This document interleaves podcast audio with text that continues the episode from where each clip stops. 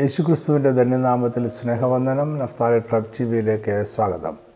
രണ്ടായിരത്തി പത്തൊമ്പതിന്റെ അവസാന നാളുകൾ മുതൽ ലോകം ഒരു പകർച്ചവ്യാധിയെ അഭിമുഖീകരിച്ചുകൊണ്ടിരിക്കുകയാണ്. ഇപ്പോഴും അത് പൂർണമായി മാറിയിട്ടില്ല എങ്കിലും അതിനെ നിയന്ത്രിക്കുവാൻ കഴിഞ്ഞിട്ടുണ്ട്. വൈദ്യശാസ്ത്രം അതിനെ പ്രതിരോധിക്കുവാൻ കുത്തിവയ്പ്പുകൾ കണ്ടെത്തി കഴിഞ്ഞു. താമസിയാതെ ഇതിനെ ചികിത്സിച്ച് ഭേദമാക്കുവാൻ കഴിയുന്ന മരുന്നുകളും കണ്ടെത്തിയേക്കാം. ആരംഭത്തിൽ ഭയന്ന ലോകം ഇന്ന് കരുതലിലേക്ക് മാറിയിട്ടുണ്ട്. ഈ മഹാവ്യാധിയുടെ പശ്ചാത്തലത്തിൽ ഇത്തരം രോഗങ്ങളും മനുഷ്യരും തമ്മിലുള്ള പോരാട്ടത്തെക്കുറിച്ചും അതിൽ ക്രിസ്തീയ സഭയുടെ സ്ഥാനത്തെക്കുറിച്ചുമാണ് നമ്മളിവിടെ ചർച്ച ചെയ്യുന്നത്. ലോകം പ്രതികൂല അവസ്ഥകളെ അഭിമുഖീകരിക്കുമ്പോഴെല്ലാം ക്രിസ്തീയ വിശ്വാസികൾ അതിനൊരു മറുപടി വേദപുസ്തകത്തിൽ അന്വേഷിക്കാറുണ്ട്. അത് സ്വാഭാവികം മാത്രമാണ്. ക്രിസ്തുവിന് മുമ്പ് അന്നത്തെ ജനം അവർക്ക് പരിചയമുണ്ടായിരുന്ന മതങ്ങളിൽ നിന്നും വിശദീകരണവും ആശ്വാസവും അന്വേഷിക്കുമായിരുന്നു. എന്നാൽ എല്ലായ്പ്പോഴും എല്ലാ സംഭവങ്ങൾക്കും തൃപ്തികരമായ ഒരു വിശദീകരണം തിരുവെഴുത്തുകളിൽ നിന്നും നമുക്ക് ലഭിച്ചു എന്ന് വരികയില്ല. ഈ സാഹചര്യത്തിൽ എല്ലാ സംഭവങ്ങളെയും അന്ത്യകാലവും യേശുക്രിസ്തുവിന്റെ രണ്ടാമത്തെ വരവുമായി ബന്ധിപ്പിക്കുന്ന അനേക പ്രഭാഷണങ്ങൾ ഉണ്ടാകാറുണ്ട്. ലോകപതിന്റെ അന്ത്യത്തിലേക്ക് അടുക്കുന്നു എന്നത് സത്യമാണ്. നമ്മുടെ കർത്താവിന്റെ വരവ് ഏറെ സമീപിച്ചിരിക്കുന്നു എന്നതിലും ആർക്കും തർക്കമില്ല. എന്നാൽ ലോകത്ത് സംഭവിക്കുന്ന ഓരോ സംഭവങ്ങളെയും പർവതീകരിച്ച് അതിനോടൊപ്പം വ്യാജ പ്രചാരണങ്ങൾ കൂടി ചേർത്ത് നിഗൂഢ സിദ്ധാന്തങ്ങളുടെ അകമ്പടിയോടെ യേശുവിന്റെ മടങ്ങുവരവിനെ അവതരിപ്പിക്കുന്നത് ശരിയായ വചന വ്യാഖ്യാനം അല്ല. നമ്മുടെ കർത്താവ് മടങ്ങി വരുവാൻ കാലമാകുമ്പോൾ നമ്മൾ ശ്രദ്ധിക്കേണ്ടുന്ന ലക്ഷണങ്ങൾ എന്തെല്ലാമാണ് എന്ന് അവൻ മരിക്കുന്നതിന് മുമ്പായി തന്നെ നമ്മളോട് പറഞ്ഞിട്ടുണ്ട്. അപ്പോസ്ലന്മാർ അത് വിശദീകരിച്ചിട്ടുണ്ട്. ഇനി നമുക്ക് നിഗൂഢ സിദ്ധാന്തങ്ങളും വ്യാജ പ്രചാരണങ്ങളും ആവശ്യമില്ല. അതിനാൽ മഹാവ്യാധികളെക്കുറിച്ചുള്ള ചില സത്യങ്ങൾ നമ്മൾ മനസ്സിലാക്കിയിരിക്കുന്നത് നല്ലതാണ്. പകർച്ചവ്യാധികൾ മനുഷ്യ ചരിത്രത്തിന്റെ ഭാഗമാണ്. അത് മനുഷ്യവംശങ്ങളെയും സംസ്കാരത്തെയും നാഗരികതകളെയും തുടച്ചു നീക്കിയിട്ടുണ്ട്. പകർച്ചവ്യാധികൾ കാരണം യുദ്ധങ്ങൾ പരാജയപ്പെടുകയും രാജ്യങ്ങളുടെ സാമ്പത്തിക ഭദ്രത തകരുകയും ചെയ്തിട്ടുണ്ട്. മഹാവ്യാധികൾ ലോകത്തിന്റെ ചരിത്രത്തെ സ്വാധീനിച്ചിട്ടുണ്ട്. മനുഷ്യന്റെ ജീവിത രീതികളെയും അവന്റെ ആരോഗ്യത്തെയും മാനവ സംസ്കാരത്തെയും രാജ്യങ്ങൾ തമ്മിലുള്ള കൂട്ടുകെട്ടുകളെയും ഇത് മാറ്റിമറിച്ചിട്ടുണ്ട്. ചിലയിടങ്ങളിൽ മനുഷ്യരുടെ കുടിയേറ്റം ഉണ്ടാകുകയും ചില പ്രദേശങ്ങളിൽ ശൂന്യമാകുകയും ചെയ്തിട്ടുണ്ട്. ഇന്ന് നമ്മൾ അഭിമുഖീകരിക്കുന്ന കോവിഡ് നയന്റീൻ എന്ന മഹാവ്യാധി ലോകത്തുണ്ടായ ആദ്യത്തെ പകർച്ചവ്യാധിയല്ല. ഈ പകർച്ചവ്യാധിയല്ല ഏറ്റവും കൂടുതൽ മനുഷ്യർ മരിച്ചതും. ഈ മഹാവ്യാധി ഉണ്ടാക്കിയിരിക്കുന്ന പ്രതിസന്ധി ആദ്യത്തേതോ ഏറ്റവും മോശമായതോ അല്ല. ജനങ്ങൾ കൂട്ടത്തോടെ മരിക്കുന്നതും ശവശരീരങ്ങൾ കൂട്ടത്തോടെ അടക്കം ചെയ്യുന്നതും ആദ്യമായിട്ടല്ല. ലോകത്താകെ വ്യാപാരശാലകളും സ്കൂളുകളും ആരാധനാലയങ്ങളും അടച്ചിടുന്നത് ആദ്യമായിട്ടല്ല. മുമ്പുണ്ടായിട്ടുള്ള എല്ലാ മഹാമാരികളെ പോലെ തന്നെ കോവിഡ് നയന്റീൻ എന്ന രോഗവും ലോകക്രമത്തിൽ മാറ്റങ്ങളുണ്ടാക്കും. ഇതെല്ലാം ചരിത്രത്തിൽ ആവർത്തിക്കപ്പെടുന്ന സംഭവങ്ങളാണ്. മുമ്പുണ്ടായിട്ടുള്ള അനേകം മഹാവ്യാധികളെയും യുദ്ധങ്ങളെയും പ്രകൃതി ദുരന്തങ്ങളെയും ക്രിസ്തീയ സഭ അഭിമുഖീകരിച്ചിട്ടുണ്ട്. അതിനെ തരണം ചെയ്തിട്ടുണ്ട്. ഇവയ്ക്കൊന്നും ക്രിസ്തീയ സഭയോ വിശ്വാസത്തെയോ തകർക്കുവാൻ കഴിഞ്ഞിട്ടില്ല. അതിനാൽ നമ്മുടെ കർത്താവ് വരുവാൻ ഇനിയും കാലങ്ങൾ നീണ്ടാൽ ലോകത്ത് വീണ്ടും മഹാമാരികൾ ഉണ്ടായേക്കാം. വ്യാജങ്ങൾ പ്രസംഗിച്ച് വിശ്വാസികളെ വൈകാരികമായി ചൂഷണം ചെയ്യുവാനല്ല സത്യം പഠിപ്പിച്ച് യേശുവിന്റെ മനോഭാവമുള്ളവരായി ജീവിക്കുവാനും അവന്റെ വരവിനായി ഒരുക്കത്തോടെ കാത്തിരിക്കുവാനുമാണ് നമ്മൾ ദൈവജനത്തെ പരിശീലിപ്പിക്കേണ്ടത്. ലോക ചരിത്രത്തിൽ ഉണ്ടായിട്ടുള്ള എല്ലാ പകർച്ചവ്യാധികളെക്കുറിച്ചും അതിന്റെ ഫലങ്ങളെക്കുറിച്ചും ഇന്ന് നമുക്കറിവില്ല. പുരാതന കാലത്തെക്കുറിച്ച് നമുക്ക് പരിമിതമായ അറിവ് മാത്രമേ ഉള്ളൂ വേദപുസ്തകത്തിൽ രേഖപ്പെടുത്തിയിട്ടുള്ള മഹാവ്യാധികളിൽ ആദ്യത്തേതാണ് മിശ്രൈം ദേശത്ത് മോശയുടെ കാലത്ത് സംഭവിച്ചത്. അത് ഇസ്രയേൽ ജനത്തെ അവിടെ നിന്നും സ്വതന്ത്രരാക്കുവാൻ യഹോവയായ ദൈവം ഇസ്രയേൽ രാജ്യത്തിനു മേൽ അയച്ചതാണ് എന്ന് വേദപുസ്തകം പറയുന്നു. അത് വ്യത്യസ്തമായതും തുടർച്ചയായി സംഭവിച്ചതുമായ പത്ത് ബാധകളായിരുന്നു. അതിൽ ചിലത് പ്രകൃതിയെയും മറ്റു ചിലത് മൃഗങ്ങളെയും മനുഷ്യരെയും ബാധിച്ചു. ഇതിനാൽ മിസ്ലിം രാജ്യത്തിന്റെ മതവും സമ്പത്തും സൈന്യബലവും മനുഷ്യ വിഭവശേഷിയും തകർന്നു. വേദപുസ്തകത്തിന് വെളിയിൽ മനുഷ്യ ചരിത്രത്തിൽ ഏകദേശം മൂവായിരം ബി സിയിൽ ചൈനയിലെ ഒരു ഗ്രാമത്തെ മുഴുവൻ തുടച്ചു നീക്കിയ പകർച്ചവ്യാധിയാണ് ഇന്ന് നമുക്കറിയാവുന്ന ഏറ്റവും പുരാതനമായ മഹാരോഗം. മരിച്ചവരുടെ ശവശരീരങ്ങൾ ഒരു വീടിനുള്ളിൽ തിക്കി നിറച്ചതിന് ശേഷം അതിനെ തീ വെച്ച് നശിപ്പിക്കുകയായിരുന്നു എന്ന് പുരാവസ്തു ഗവേഷകരും നരവംശ ശാസ്ത്രജ്ഞരും കരുതുന്നു. മരിച്ചവരിൽ എല്ലാ പ്രായത്തിലുമുള്ളവരുണ്ടായിരുന്നു. വടക്ക് കിഴക്കൻ ചൈനയിലുള്ള ഈ വീട് നിന്നിരുന്ന സ്ഥലം ഇപ്പോൾ ഹാമിൻ മൻഖ എന്നാണ് അറിയപ്പെടുന്നത്. മരിച്ചവരെ അടക്കം ചെയ്യുവാനുള്ള സമയം പോലും ലഭിക്കാതെ വണ്ണം വേഗമായിരിക്കണം ഈ മഹാരോഗം പകർന്നത്. ഈ സ്ഥലത്ത് പിന്നീട് മനുഷ്യർ താമസിച്ചിട്ടില്ല. ചൈനയുടെ വടക്ക് കിഴക്കൻ ഭാഗത്ത് തന്നെ മറ്റൊരു ദുരന്ത സ്ഥലം കൂടെ കണ്ടെത്തിയിട്ടുണ്ട്. ഇതിനെ മിയാവോ സിഗോവു എന്നാണ് വിളിക്കുന്നത്. ഇവിടെ മരിച്ച മനുഷ്യരെ കൂട്ടമായി അടക്കം ചെയ്തതിന്റെ തെളിവുകൾ ഉണ്ട്. അതിനാൽ ഒരു മഹാപാർശ്വവ്യാധി പ്രദേശത്തെ ആകെ ബാധിച്ചിരുന്നു എന്ന് കരുതപ്പെടുന്നു. ഈ രോഗം എന്തായിരുന്നു എന്ന് നമുക്ക് ഇപ്പോൾ അറിവില്ല. ബി സി നാനൂറ്റി മുപ്പത് മുതൽ ഏതൻസ് എന്ന ഭൂപ്രദേശത്ത് ഒരു മഹാവ്യാധി പടർന്നിരുന്നു എന്നതിന്റെ തെളിവുകൾ ഗവേഷകർക്ക് ലഭിച്ചിട്ടുണ്ട്. ഇത് ഏകദേശം അഞ്ച് വർഷങ്ങളോളം നീണ്ടുനിന്നു ഏതൻസിലെ ഏകദേശം ഒരു ലക്ഷം പേർ ആ കാലത്ത് രോഗത്താൽ മരിച്ചു. ഇതിനെക്കുറിച്ച് ഗ്രീക്ക് ചരിത്രകാരനായ തുസൈഡീഡസ് വിവരിക്കുന്നത് ഇങ്ങനെയാണ്. പൂർണ ആരോഗ്യത്തോടെ ജീവിച്ച മനുഷ്യർക്ക് പെട്ടെന്ന് അവരുടെ ശിരസ്സിനുള്ളിൽ അതിരൂക്ഷമായ ഉഷ്ണതരംഗം അനുഭവപ്പെട്ടു. ചൂട് കാരണം അവരുടെ കണ്ണുകൾ ചുവന്ന് തൊടുത്ത് പഴുക്കുവാൻ തുടങ്ങി. അവരുടെ വായും തൊണ്ടയും നാക്കും പഴുക്കുകയും രൂക്ഷമായ ദുർഗന്ധം വായിൽ നിന്നും പുറത്തേക്ക് വമിക്കുകയും ചെയ്തു.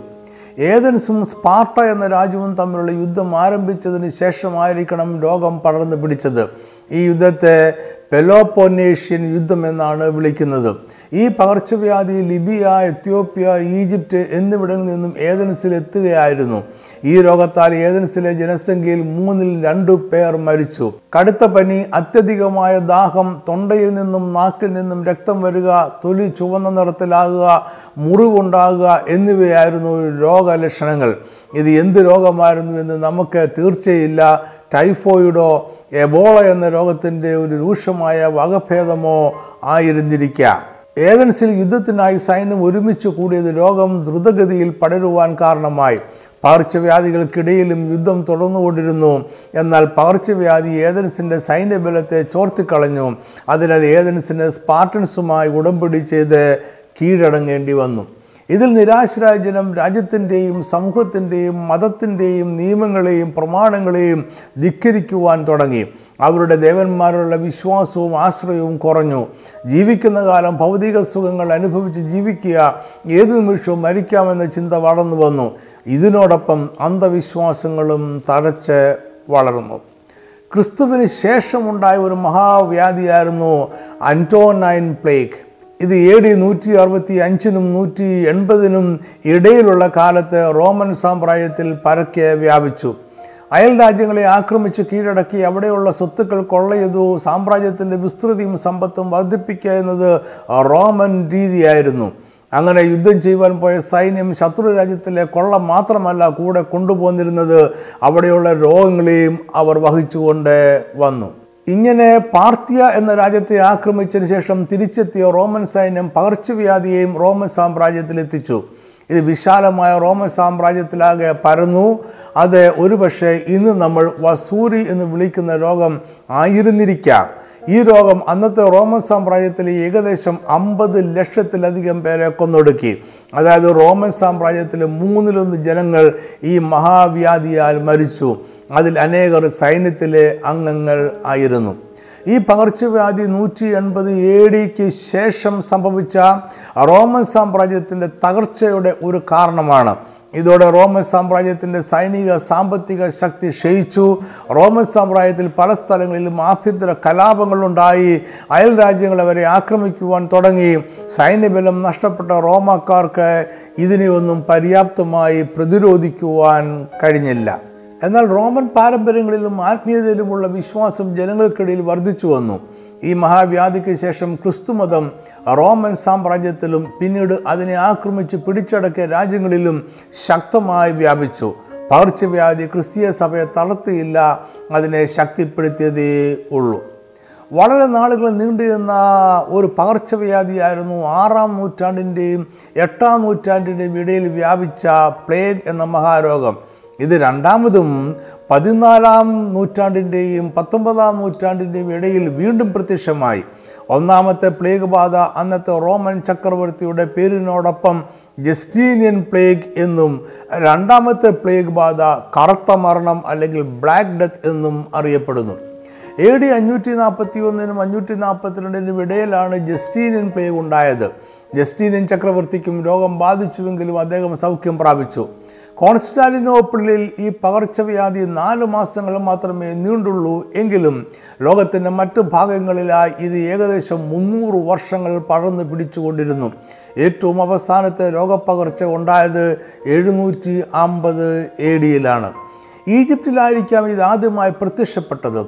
അവിടെ നിന്നും ബൈസാൻഡിയൻ സാമ്രാജ്യം സസാനിയൻ സാമ്രാജ്യം മെഡിറ്ററേനിയൻ സമുദ്രത്തിനും ഏഷ്യ മൈനർ പ്രദേശത്തിനും ഇടയിലുള്ള രാജ്യങ്ങൾ പലസ്തീൻ ഗ്രീസ് ഇറ്റലി എന്നീ രാജ്യങ്ങളിലേക്ക് പടർന്നു.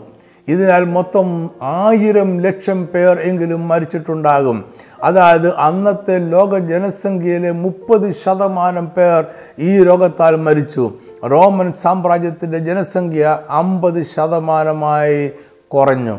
ബൈസാൻഡിയൻ സാമ്രാജ്യം ഒരു പരിഷ്കൃത സമൂഹമായിരുന്നു. എന്നാൽ പകർച്ചവ്യാധി കാരണം എല്ലാ സാമൂഹിക സംവിധാനങ്ങളും തകർന്നു. നിയമങ്ങൾ ആർക്കും പാലിക്കുവാൻ കഴിയാതെയായി ശവശരീരങ്ങൾ മറവ് ചെയ്യുവാൻ കഴിയാതെ വന്നപ്പോൾ ജനങ്ങൾ തെരുവീതികളിലും കടൽത്തീരത്തും ശരീരങ്ങളെ ഉപേക്ഷിക്കുവാൻ തുടങ്ങി. ഇത് ഗവൺമെന്റിന് ഒരു ഭാരമായി മാറി. റോമൻ സാമ്രാജ്യത്തിന്റെ സാമ്പത്തിക ഭദ്രത തകർന്നു. നികുതി വരുമാനം കുത്തനെ ഇടിഞ്ഞു. സാമ്രാജ്യത്തിന് സൈന്യത്തിനെ പോറ്റുവാൻ പോലും കഴിഞ്ഞില്ല. പടിഞ്ഞാറൻ കിഴക്കൻ റോമൻ സാമ്രാജ്യങ്ങൾ ഒന്നിപ്പിച്ച് വീണ്ടും റോമൻ സാമ്രാജ്യത്തെ ഒന്നായി പുനഃസ്ഥാപിക്കുക എന്ന ജസ്റ്റീനിയൻ ചക്രവർത്തിയുടെ ആഗ്രഹം വിഫലമായി. റോമൻ സാമ്രാജ്യത്തെ വികസനം എന്ന സ്വപ്നം അവസാനിച്ചു. ലോകം അവസാനിക്കാൻ പോകുന്നു എന്നൊരു ഭീതി ജനങ്ങളിടയിലുണ്ടായി ഇത് ക്രൈസ്തവ മതവിശ്വാസം വേഗം പരക്കുവാൻ സഹായിച്ചു. ഈ കാലത്ത് ക്രിസ്തീയ സഭ ഈ സംഭവങ്ങളെ വിശദീകരിക്കുവാൻ പ്രയാസപ്പെട്ടു.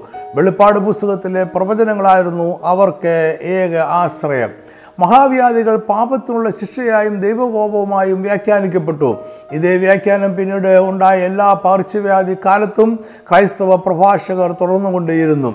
ജനസംഖ്യ കുറഞ്ഞതും രോഗബാധയില്ലാത്തതുമായ പ്രദേശങ്ങളിലൂടെ മുസ്ലിം ഭരണാധികാരികൾ ബൈസാൻഡ്യം സാമ്രാജ്യത്തിലേക്ക് നുഴഞ്ഞു കയറി ഇത് പിന്നീട് റോമൻ സാമ്രാജ്യത്തിന്റെ പതനത്തിന് കാരണമായി.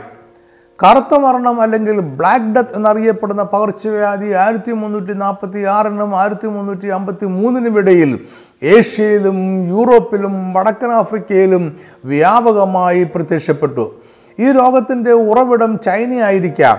ഇതിന്റെ കാരണം ഒരുതരം ബാക്ടീരിയ ആയിരുന്നു. ഈ രോഗത്താൽ ഏകദേശം രണ്ടായിരം ലക്ഷം പേർ മരിച്ചു.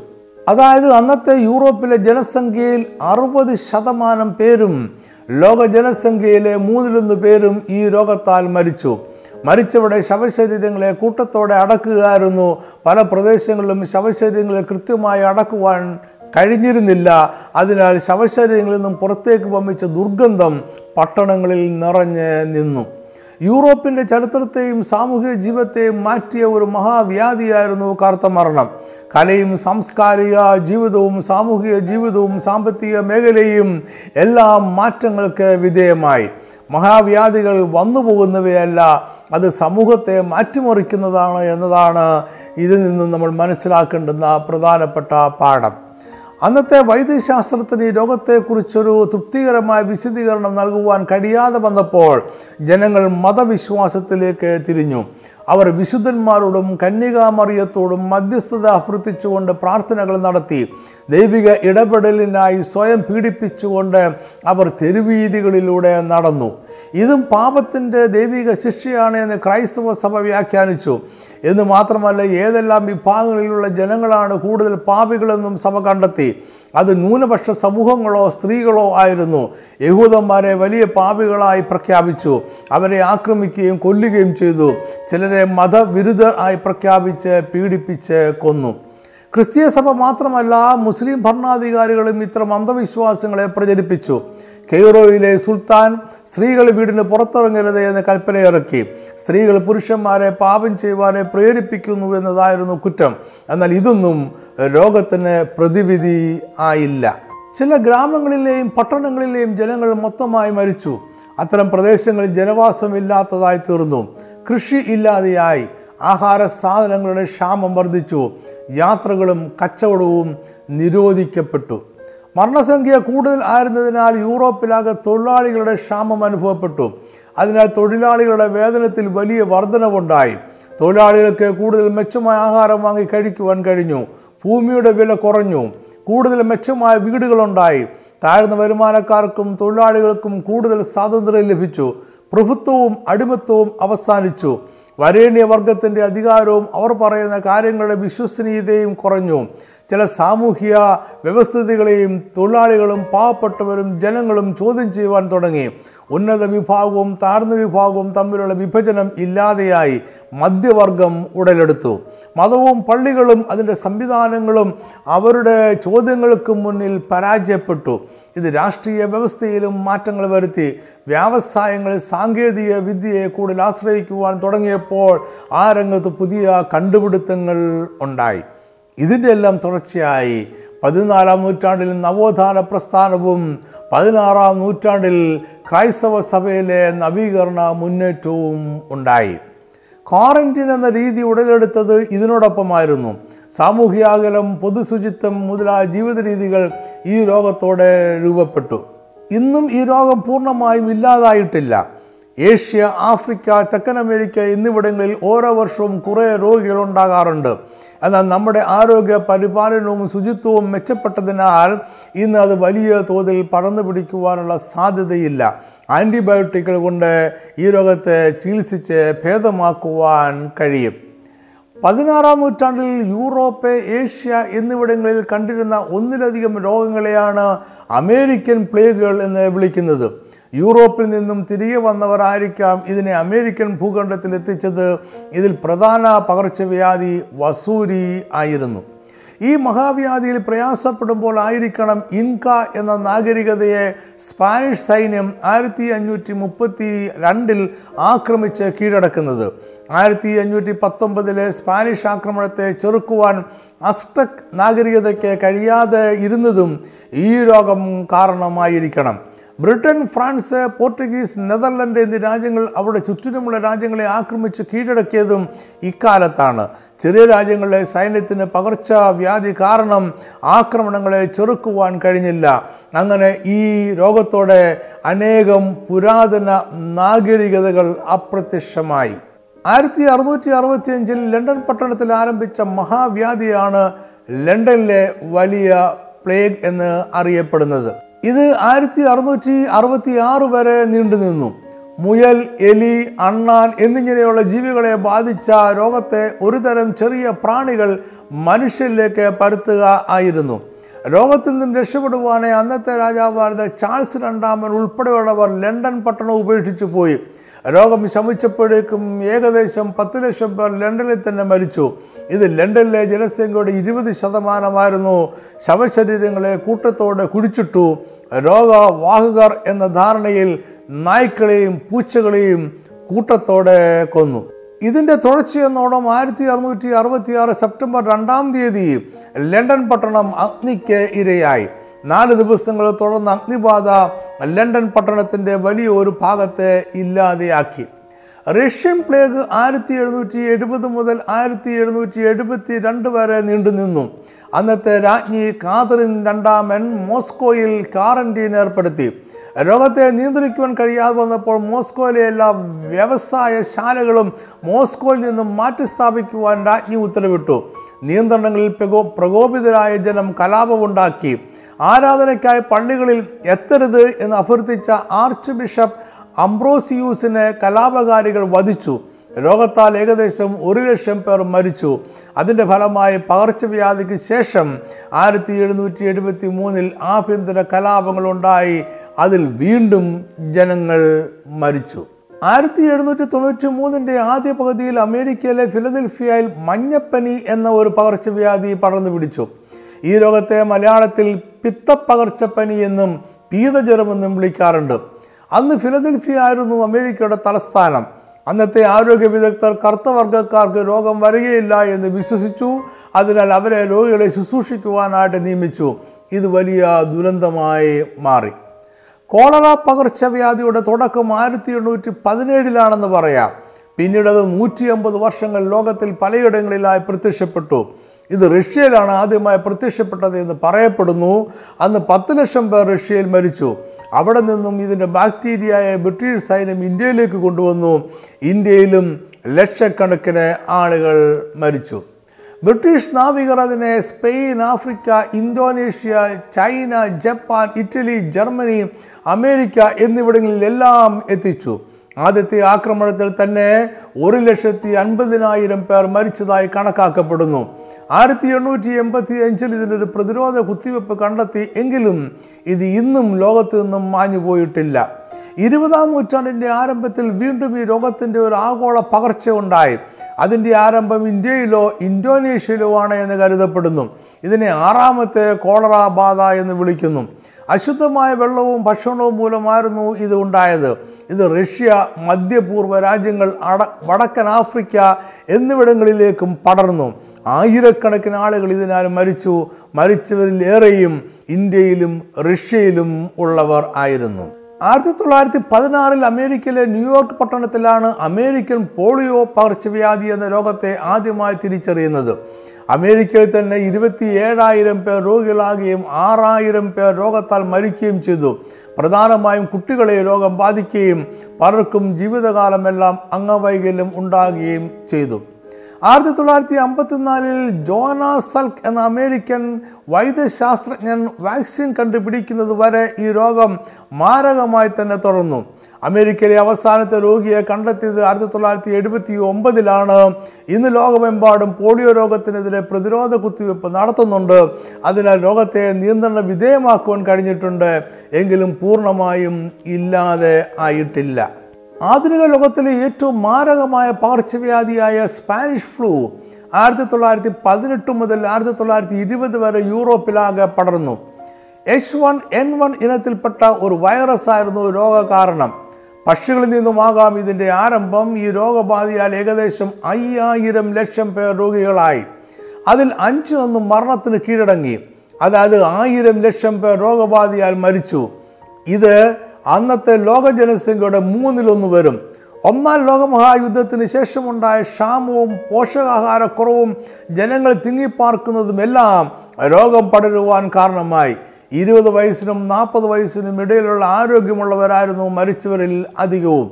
അന്ന് ആന്റിബയോട്ടിക് മരുന്നുകൾ ലഭ്യമായിരുന്നില്ല. ഇന്നത്തെ പോലെയുള്ള വെന്റിലേറ്റർ സൗകര്യവും രോഗചികിത്സയ്ക്ക് ഉണ്ടായിരുന്നില്ല സാമൂഹ്യ അകലം പാലിച്ചും മുഖം മറയ്ക്കുന്ന മാസ്ക് ഉപയോഗിച്ചും കൈകൾ അനുനശീകരണ ലായനികൾ ഉപയോഗിച്ച് കഴിയും ജനങ്ങൾ അതിനെ അതിജീവിക്കുവാൻ ശ്രമിച്ചു. ആളുകൾ കൂട്ടം കൂടുന്നതും ആരാധനാലയങ്ങൾ വിദ്യാഭ്യാസ സ്ഥാപനങ്ങൾ വ്യാപാരശാലകൾ എന്നിവ തുറക്കുന്നതും നിരോധിച്ചു. പൊതുസ്ഥലങ്ങളിൽ വീടിന് വെളിയിൽ മുഖം മറയ്ക്കുന്ന മാസ്ക് ധരിക്കണമെന്നത് നിർബന്ധമായിരുന്നു. മാസ്ക് ധരിക്കാത്തവരിൽ നിന്നും പിഴ ചെയ്തു. ഇത് രോഗത്തിന്റെ വ്യാപനത്തെ കുറച്ചു. ആയിരത്തി തൊള്ളായിരത്തി പത്തൊമ്പതായപ്പോഴേക്കും രോഗബാധിതമായ പ്രദേശങ്ങളിലെ ജനങ്ങളിൽ പ്രതിരോധശേഷി വർദ്ധിക്കുകയും രോഗം ക്രമേണ കുറയുകയും ചെയ്തു. സ്പാനിഷ് ഫ്ലൂവിന്റെ കാലത്ത് ഇന്നത്തെ പോലെ ഇന്റർനെറ്റ് സൗകര്യമില്ലായിരുന്നു. അതിനാൽ ക്രിസ്തീയ സഭകൾ എല്ലാ ആഴ്ചയും പത്രമാധ്യമങ്ങളിലൂടെ സുവിശേഷ സന്ദേശങ്ങൾ പ്രസിദ്ധീകരിച്ചു. വീടുകളിൽ ആരാധന നടത്തുവാനും പത്രത്തിലെ പ്രസംഗങ്ങൾ വായിക്കുവാനും പ്രാർത്ഥിക്കുവാനും വിശ്വാസികളെ പ്രോത്സാഹിപ്പിച്ചു. ചില സഭകൾ പ്രസംഗങ്ങളും നിർദ്ദേശങ്ങളും തപാൽ വഴി വിശ്വാസികൾക്ക് അയച്ചു കൊടുക്കുകയും എല്ലാവരും ഒരേ സമയത്ത് വീടുകളിൽ ആരാധനയ്ക്കായും പ്രാർത്ഥനയ്ക്കായും കൂടണമെന്ന് അഭ്യർത്ഥിക്കുകയും ചെയ്തു.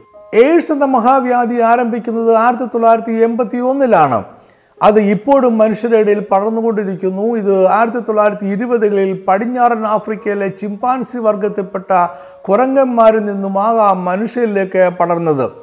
ഇന്ന് വരെ അതിലൊരു പ്രതിവിധിയോ പ്രതിരോധ മരുന്നോ കണ്ടെത്തിയിട്ടില്ല. ചില രാജ്യങ്ങളിൽ അത് നിയന്ത്രണ വിധേയമാണ് എന്നത് മാത്രമാണ് ആശ്വാസം. എയ്ഡ്സ് രോഗത്താൽ എഴുന്നൂറ്റി അമ്പത് ലക്ഷത്തിലധികം പേർ രോഗികളാകുകയും മുന്നൂറ്റി അമ്പത് ലക്ഷത്തിലധികം പേർ ഇതിനോടകം മരിക്കുകയും ചെയ്തിട്ടുണ്ട്. മരണസംഖ്യ അനുദിനം വർദ്ധിച്ചുകൊണ്ടിരിക്കുന്നു. ഒരു രോഗിയുടെ സമ്പർക്ക പട്ടിക തയ്യാറാക്കുന്ന രീതി ആരംഭിക്കുന്നത് എയ്ഡ്സ് മഹാവ്യാധി കണ്ടെത്തിയതോടെയാണ്. പൊതു ഇടങ്ങളിലെ ശുചിത്വത്തിന് ഇതിനുശേഷം വളരെ പ്രാധാന്യം കൂടി. രണ്ടായിരത്തി ഒമ്പതിൽ മെക്സിക്കോയിൽ കണ്ടെത്തിയ ഒരു പകർച്ചപ്പനിയാണ് എച്ച് വൺ എൻ വൺ പന്നിപ്പനി. ഇതിനെ ആദ്യമായി കണ്ടെത്തിയത് അമേരിക്കയിലാണ് എന്നും കരുതപ്പെടുന്നു. ഇത് പരത്തുന്ന വൈറസിനെയാണ് എച്ച് വൺ എൻ വൺ എന്ന് വിളിക്കുന്നത്. ഈ രോഗം പിന്നീട് ലോകമാകെ പടർന്നു. രോഗം പ്രത്യക്ഷമായി ഒരു വർഷത്തിനുള്ളിൽ തന്നെ ലോകമാകെ നൂറ്റി നാൽപ്പത് കോടി ജനങ്ങളെ അത് ബാധിക്കുകയും ഏകദേശം അഞ്ചര ലക്ഷത്തിലധികം പേർ മരിക്കുകയും ചെയ്തു. ഇപ്പോൾ ഇതിനൊരു പ്രതിരോധ കുത്തിവെപ്പ് കണ്ടെത്തിയിട്ടുണ്ട്. എബോള എന്ന ഭീകരരോഗം പടിഞ്ഞാറൻ ആഫ്രിക്കയിൽ രണ്ടായിരത്തി പതിനാല് മുതൽ രണ്ടായിരത്തി പതിനാറ് വരെയുള്ള കാലഘട്ടത്തിൽ വ്യാപകമായി പടർന്നു പിടിച്ചു. ഇരുപത്തി എണ്ണായിരത്തി അറുന്നൂറ് രോഗികളെ തിരിച്ചറിയുവാൻ കഴിഞ്ഞതിൽ പതിനോരായിരത്തി മുന്നൂറ്റി ഇരുപത്തി അഞ്ച് പേർ മരിച്ചതായി ഔദ്യോഗികമായി കണക്കുകൾ ഉണ്ട്. ഈ രോഗത്തിന്റെ ആദ്യത്തെ ഇരയെ ആയിരത്തി തൊള്ളായിരത്തി എഴുപത്തി ആറിൽ ഡെമോക്രാറ്റിക് റിപ്പബ്ലിക് ഓഫ് കോങ്കോയിലെ സുഡാനിൽ കണ്ടെത്തിയിരുന്നു എന്ന് കരുതപ്പെടുന്നു. വീണ്ടും ഉണ്ടായ പകർച്ചയിൽ ആദ്യത്തെ രോഗിയെ കണ്ടെത്തിയത് രണ്ടായിരത്തി പതിമൂന്ന് ഡിസംബറിൽ ഗിനിയ എന്ന പട്ടണത്തിലാണ്. അവിടെ നിന്നും അത് ആഫ്രിക്കയിലാകെ പടർന്നു. ചെറിയ തോതിൽ അമേരിക്കയിലും യൂറോപ്പിലും ഇത് പ്രത്യക്ഷപ്പെട്ടു. വവ്വാലുകളിലായിരിക്കാം ഇതിന്റെ രോഗാണുക്കൾ ആദ്യമായി ഉണ്ടായത്. രണ്ടായിരത്തി പതിനെട്ടിൽ എബോള രോഗം വീണ്ടും കോങ്കോ എന്ന രാജ്യത്തിന്റെ വടക്കുകിഴക്കൻ പ്രവിശ്യകളിൽ പടർന്നു പിടിച്ചു. അത് ഉഗാണ്ടയിലേക്കും പടർന്നു. രണ്ടായിരത്തി പത്തൊമ്പത് ആയപ്പോഴേക്കും ലോക ചരിത്രത്തിലെ ഏറ്റവും വലിയ രണ്ടാമത്തെ മഹാവ്യാധിയായി എബോള മാറി. അതിനാൽ ജൂലൈ മാസത്തിൽ ഡബ്ല്യു എച്ച് ഒ അതിനെ ആഗോള പകർച്ചവ്യാധിയായി പ്രഖ്യാപിച്ചു. മൂവായിരത്തി നാനൂറ് പേർ രോഗികളാകുകയും രണ്ടായിരത്തി മുന്നൂറ് പേർ മരിക്കുകയും ചെയ്തു. രണ്ടായിരത്തി ഇരുപതിൽ ഈ രോഗത്തെ ആഗോള പകർച്ചവ്യാധി എന്ന ഗണത്തിൽ നിന്നും ഡബ്ല്യു എച്ച് ഒ മാറ്റി എങ്കിലും ഇന്നും ആഫ്രിക്കൻ രാജ്യങ്ങളിൽ നിന്നും ഈ രോഗം പൂർണമായി മാറിപ്പോയിട്ടില്ല. അതിനാൽ രോഗം മറ്റു രാജ്യങ്ങളിലേക്ക് പകരാതിരിക്കുവാൻ കരുതലോടെ ആയിരിക്കുന്നു ഇന്നേ വരെ ഈ രോഗത്തിനൊരു ശരിയായ പ്രതിവിധി കണ്ടെത്തിയിട്ടില്ല. രണ്ടായിരത്തി രണ്ടിൽ ഒരുതരം വവ്വാലുകളിൽ ചൈനയിൽ ആണ് സാഴ്സ് എന്ന രോഗാണുവിനെ ആദ്യമായി കണ്ടെത്തിയത്. സാഴ്സ് പകർച്ചവ്യാധി ആദ്യമായി മനുഷ്യരിൽ തിരിച്ചറിയുന്നത് രണ്ടായിരത്തി മൂന്ന് ഫെബ്രുവരിയിലാണ്. ശ്വാസകോശ രോഗങ്ങളായിരുന്നു പ്രധാന ലക്ഷണം. ഇത് വവ്വാലുകളിൽ നിന്നും പൂച്ചകളിലേക്കും അവിടെ നിന്നും മനുഷ്യരിലേക്കും പാറുന്നതായിരിക്കാം ചൈനയിൽ ആദ്യമായി പ്രത്യക്ഷപ്പെട്ട ഈ രോഗം അവിടെ നിന്നും ലോകത്താകമാനം പരന്നു. സാഴ്സ് കോവ് ടു പിന്നീടുണ്ടായ വകഭേദമാണ്. ഇതാണ് ഇപ്പോൾ കോവിഡ് നയന്റീൻ എന്ന പകർച്ചവ്യാധിയുടെ കാരണം. ഇത് മുമ്പ് പ്രത്യക്ഷപ്പെട്ട സാഴ്സ് വൈറസിനേക്കാൾ വേഗത്തിൽ പടരുന്നത് ആണ്. രണ്ടായിരത്തി പത്തൊമ്പത് നവംബർ പതിനേഴാം തീയതി മധ്യ ചൈനയിലെ ഹൂബെ പ്രവിശ്യയുടെ തലസ്ഥാനമായിരുന്ന വുഹാൻ പട്ടണത്തിലാണ് കോവിഡ് നയന്റീൻ ആദ്യമായി കണ്ടെത്തുന്നത്. ഡിസംബർ ആയപ്പോഴേക്കും രോഗം എഴുപത്തഞ്ച് രാജ്യങ്ങളിൽ പടർന്നു പിടിച്ചു. ലോകത്തിലെ ചുരുക്കം ചില രാജ്യങ്ങളിൽ ഒഴികെ മറ്റെല്ലായിടത്തും വ്യാപകമായി ഈ രോഗം ഉണ്ട്. മുമ്പുണ്ടായിട്ടുള്ള പകർച്ചവ്യാധികൾക്ക് ശേഷമുള്ള സാമൂഹിക മാറ്റങ്ങൾക്ക് സമാനമായ മാറ്റങ്ങൾ കോവിഡ് നയന്റീൻ എന്ന പകർച്ചവ്യാധിക്ക് ശേഷവും സംഭവിച്ചേക്കാം. അത് എങ്ങനെയെല്ലാം ആയിരിക്കുമെന്ന് ഇപ്പോൾ തീർച്ചു പറയുവാൻ സാധ്യമല്ല. ഇപ്പോൾ തന്നെ രാജ്യങ്ങളുടെയും വ്യക്തികളുടെയും സാമ്പത്തിക ഭദ്രത തകർന്നിരിക്കുകയാണ്. അനേകർക്ക് തൊഴിൽ നഷ്ടപ്പെട്ടു ആരാധനാലയങ്ങൾ ദീർഘനാളായി അടച്ചിട്ടിരിക്കുന്നു. സാമ്പത്തിക വ്യാപാര വ്യാവസായിക രംഗത്തും യാത്രകളിലും മാറ്റങ്ങൾ പ്രത്യക്ഷപ്പെട്ടു തുടങ്ങിയിട്ടുണ്ട്. ചില വ്യവസായങ്ങളും വ്യാപാരങ്ങളും തകരുവാനും ചിലതെല്ലാം എന്നെന്നേക്കുമായി അപ്രത്യക്ഷമാകുവാനും ഇടയുണ്ട്. എന്നാൽ മറ്റു ചിലത് പുതിയതായി ഉയരുന്നും ഉണ്ട്. കോവിഡ് നയന്റീന് ശേഷം ആധുനിക സാങ്കേതിക വിദ്യയുടെ ഉപയോഗം കൂടുവാനുള്ള സാധ്യതയാണ് നമ്മളിപ്പോൾ കാണുന്നത്. വെർച്വൽ ഡിജിറ്റൽ എന്നീ വാക്കുകൾ സർവസാധാരണമാകുന്നു. സാമൂഹിക അകലം പൊതുശുചിത്വം പോലെയുള്ള ശീലങ്ങൾ ജീവിതത്തിന്റെ ഭാഗമാകും. വിദ്യാഭ്യാസവും ആരോഗ്യ പരിപാലനവും ഗവൺമെന്റ് ഇടപാടുകളും എല്ലാം വ്യത്യാസപ്പെടും. മതവും ആരാധനയും പുതിയ തലങ്ങളിലേക്കും രീതികളിലേക്കും മാറ്റപ്പെടാം. ഇതുവരെയും നമ്മൾ അകറ്റി നിർത്തിയ സാങ്കേതിക വിദ്യകൾ പലതും നമ്മുടെ ജീവിതത്തിന്റെ ഒഴിച്ചുകൂടാനാവാത്ത ഭാഗമാകും. എന്നാൽ മുമ്പുണ്ടായിട്ടുള്ള പകർച്ചവ്യാധികളാൽ ലോകം അഭിമുഖീകരിച്ച തകർച്ചകൾ ആഗോളമായി ഉണ്ടാകുവാൻ സാധ്യത കുറവാണ്. ലോകവും ക്രൈസ്തവ സഭയും അഭിമുഖീകരിച്ചിട്ടുള്ള ഏറ്റവും വലിയ പകർച്ചവ്യാധിയല്ല കോവിഡ് നയന്റീൻ. പകർച്ചവ്യാധികളെക്കുറിച്ച് മനുഷ്യനുണ്ടായിരുന്ന വിദ്യാബോധങ്ങൾ ഇന്ന് തകർന്നു കഴിഞ്ഞു. പകർച്ചവ്യാധികൾ പാവപ്പെട്ടവരെ മാത്രം ബാധിക്കുന്ന രോഗങ്ങളാണ് എന്ന ധാരണ മാറിയിരിക്കുന്നു. അത് മതവിശ്വാസികളെയും നിരീശ്വരവാദികളെയും ഒരുപോലെ ബാധിക്കും. ജനസംഖ്യ കൂടിയ രാജ്യങ്ങളെയും കുറഞ്ഞ രാജ്യങ്ങളെയും ബാധിക്കും. നമ്മുടെ ആരോഗ്യ പരിപാലന സംവിധാനങ്ങൾക്ക് അതിനെ എതിരിടുവാൻ കഴിഞ്ഞുവെന്ന് വരികയില്ല. കോവിഡ് നയന്റീൻ സമ്പന്നമായ രാജ്യങ്ങളെ തകർത്തെറിഞ്ഞു കഴിഞ്ഞു. ആധുനിക ജീവിതശൈലി രോഗങ്ങളെ വേഗം ലോകത്തിന്റെ എല്ലാ മൂലകളിലേക്കും കൊണ്ടുപോയി. പട്ടണമെന്നോ ഗ്രാമങ്ങളെന്നോ പകർച്ചവ്യാധികൾക്ക് വേർതിരിവില്ല. ഒരു രാജ്യവും സുരക്ഷിതം അല്ല. ക്രിസ്തീയ സഭ പകർച്ചവ്യാധികളെയും യുദ്ധങ്ങളെയും കലാപങ്ങളെയും പ്രകൃതി ദുരന്തങ്ങളെയും ആദ്യകാലം മുതൽ തന്നെ അഭിമുഖീകരിക്കുകയും അതിനെയെല്ലാം അതിജീവിക്കുകയും ചെയ്തിട്ടുണ്ട്. ഇതൊന്നും സഭയ്ക്ക് പുതിയതല്ല. ഒരുപക്ഷെ അവസാനത്തേതുമല്ലായിരിക്കാം. എക്കാലവും മറ്റു മതവിശ്വാസികളിൽ നിന്നും വ്യത്യസ്തമായ രീതിയിലാണ് ക്രൈസ്തവർ ഇവയെല്ലാം തരണം ചെയ്തിട്ടുള്ളത്. സ്നേഹം ആർദ്രത കരുതൽ വിശ്വാസം പ്രത്യാശ എന്നിവയെല്ലാം ക്രൈസ്തവ വിശ്വാസികളെ വ്യത്യസ്തരാക്കുന്നു. പാർശ്വവ്യാധികളും മറ്റു ദുരന്തങ്ങളും ക്രിസ്ത്യ വിശ്വാസത്തിന് കൂടുതൽ അനുകൂലമായ അന്തരീക്ഷം സൃഷ്ടിക്കുകയാണ് ചെയ്തിട്ടുള്ളത്. ഇത് മനുഷ്യരെ ഭയപ്പെടുത്തി നേടിയതല്ല ക്രിസ്തുവിന്റെ സ്നേഹത്താൽ നേടിയതാണ്. ക്രിസ്തീയ വിശ്വാസം മാറ്റമില്ലാത്തതാണ്. എന്നാൽ ക്രിസ്തീയ സഭയുടെ പ്രവർത്തന രീതികൾ മാറ്റങ്ങൾക്ക് വിധേയമാണ്. ഇതാണ് സഭാ ചരിത്രം നമ്മളെ പഠിപ്പിക്കുന്നത്. ആദ്യ നൂറ്റാണ്ടിലെ സഭ നാലാം നൂറ്റാണ്ടിലും അഞ്ചാം നൂറ്റാണ്ടിലും മാറ്റങ്ങൾക്ക് വിധേയമായി. പത്താം നൂറ്റാണ്ട് കഴിഞ്ഞപ്പോൾ അത് മധ്യകാലഘട്ടത്തിലെ അന്ധകാര യുഗത്തിലേക്ക് കടന്നു. ആയിരത്തി അമ്പത്തിനാലിൽ അന്നത്തെ ഏക ക്രിസ്തീയ സഭ കത്തോലിക്ക സഭ ഓർത്തഡോക്സ് സഭ എന്നിങ്ങനെ രണ്ടായി പിള- പിളർന്നു. പതിനാറാം നൂറ്റാണ്ടിൽ പ്രൊട്ടസ്റ്റന്റ് മുന്നേറ്റമുണ്ടായി. പുതിയ ചിന്തകളും വ്യാഖ്യാനങ്ങളും ആരാധന രീതികളും ഉണ്ടായി. ആധുനിക ലോകത്തിലെ സഭ വീണ്ടും മാറ്റങ്ങളിലൂടെ കടന്നു പോകുന്നു. എന്നാൽ എന്നും അടിസ്ഥാന ഉപദേശങ്ങൾ മാറ്റമില്ലാത്തതായി നിൽക്കുന്നു. മറ്റു രീതിയിൽ പറഞ്ഞാൽ അടിസ്ഥാന ഉപദേശങ്ങൾക്ക് വെല്ലുവിളി ഉണ്ടാകുമ്പോൾ അതിനെ സംരക്ഷിക്കുവാനുള്ള പുതിയ മുന്നേറ്റങ്ങളുണ്ടാകും അതാണ് ദൈവസഭയുടെ ചരിത്രം. ദൈവസഭയെ സ്ഥാപിച്ചതും പരിപാലിക്കുന്നതും ദൈവമാണ് മനുഷ്യർ അല്ല. കോവിഡ് നയന്റീൻ പകർച്ചവ്യാധിയും സഭയുടെ പ്രവർത്തന രീതികളെ ബാധിച്ചേക്കാം. ലോകത്താകമാനം സഭകൾ അടച്ചിടുന്നത് നമ്മുടെ തലമുറയ്ക്ക് പുതിയ അനുഭവമായിരുന്നു. എന്നാൽ അത് മുമ്പും സംഭവിച്ചിട്ടുണ്ട്.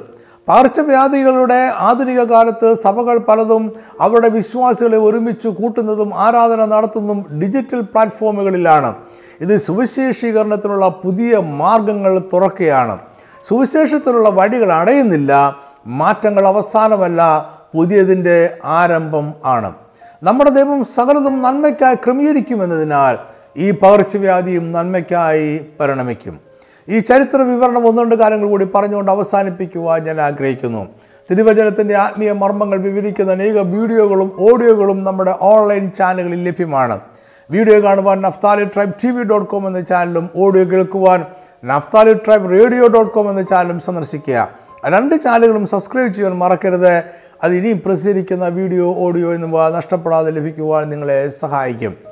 ഇതിന്റെ എല്ലാ വേദപഠന കുറിപ്പുകളും ഓൺലൈനിൽ ലഭ്യമാണ്. ഇംഗ്ലീഷിൽ വായിക്കുവാൻ നഫ്താലി ട്രൈബ് ഡോട്ട് കോം എന്ന വെബ്സൈറ്റും മലയാളത്തിനായി വാതിൽ ഡോട്ട് ഇൻ എന്ന വെബ്സൈറ്റും സന്ദർശിക്കുക. പഠനക്കുറിപ്പുകൾ ഇ ബുക്കായി ലഭിക്കുവാൻ വാട്സാപ്പിലൂടെ ആവശ്യപ്പെടാം. Phone number nine eight nine double five two four eight five four. E ബുക്കുകളുടെ ഒരു ഇന്ററാക്റ്റീവ് കാറ്റലോഗ് ലഭിക്കുവാനും വാട്സാപ്പിലൂടെ ആവശ്യപ്പെടാം. ഇ ബുക്ക് ഓൺലൈനായി ഡൗൺലോഡ് ചെയ്യുവാൻ ആഗ്രഹിക്കുന്നവർ Naphtali tri books dot in എന്ന ഇ ബുക്ക് സ്റ്റോർ സന്ദർശിക്കുക. അവിടെ നിന്നും താല്പര്യമുള്ള അത്രയും ഇ ബുക്കുകൾ ഡൗൺലോഡ് ചെയ്യാവുന്നതാണ്. എല്ലാ ഇ ബുക്കുകളും സൗജന്യമാണ്. എല്ലാ മാസവും ഒന്നാമത്തെയും മൂന്നാമത്തെയും ശനിയാഴ്ച വൈകിട്ട് അഞ്ച് മണിക്ക് പാർവിഷൻ ടി വിയിൽ നമ്മുടെ പ്രോഗ്രാമുണ്ട്. ദൈവവചനം ഗൗരവമായി പഠിക്കുവാൻ ആഗ്രഹിക്കുന്നവർ ഈ പ്രോഗ്രാമുകൾ മറക്കാതെ കാണുക മറ്റുള്ളവരും കൂടെ പറയുക. ഈ സന്ദേശം കണ്ടതിനും കേട്ടതിനും വളരെ നന്ദി. ദൈവം നിങ്ങളെല്ലാവരെയും സമൃദ്ധമായി അനുഗ്രഹിക്കട്ടെ. ആമേൻ.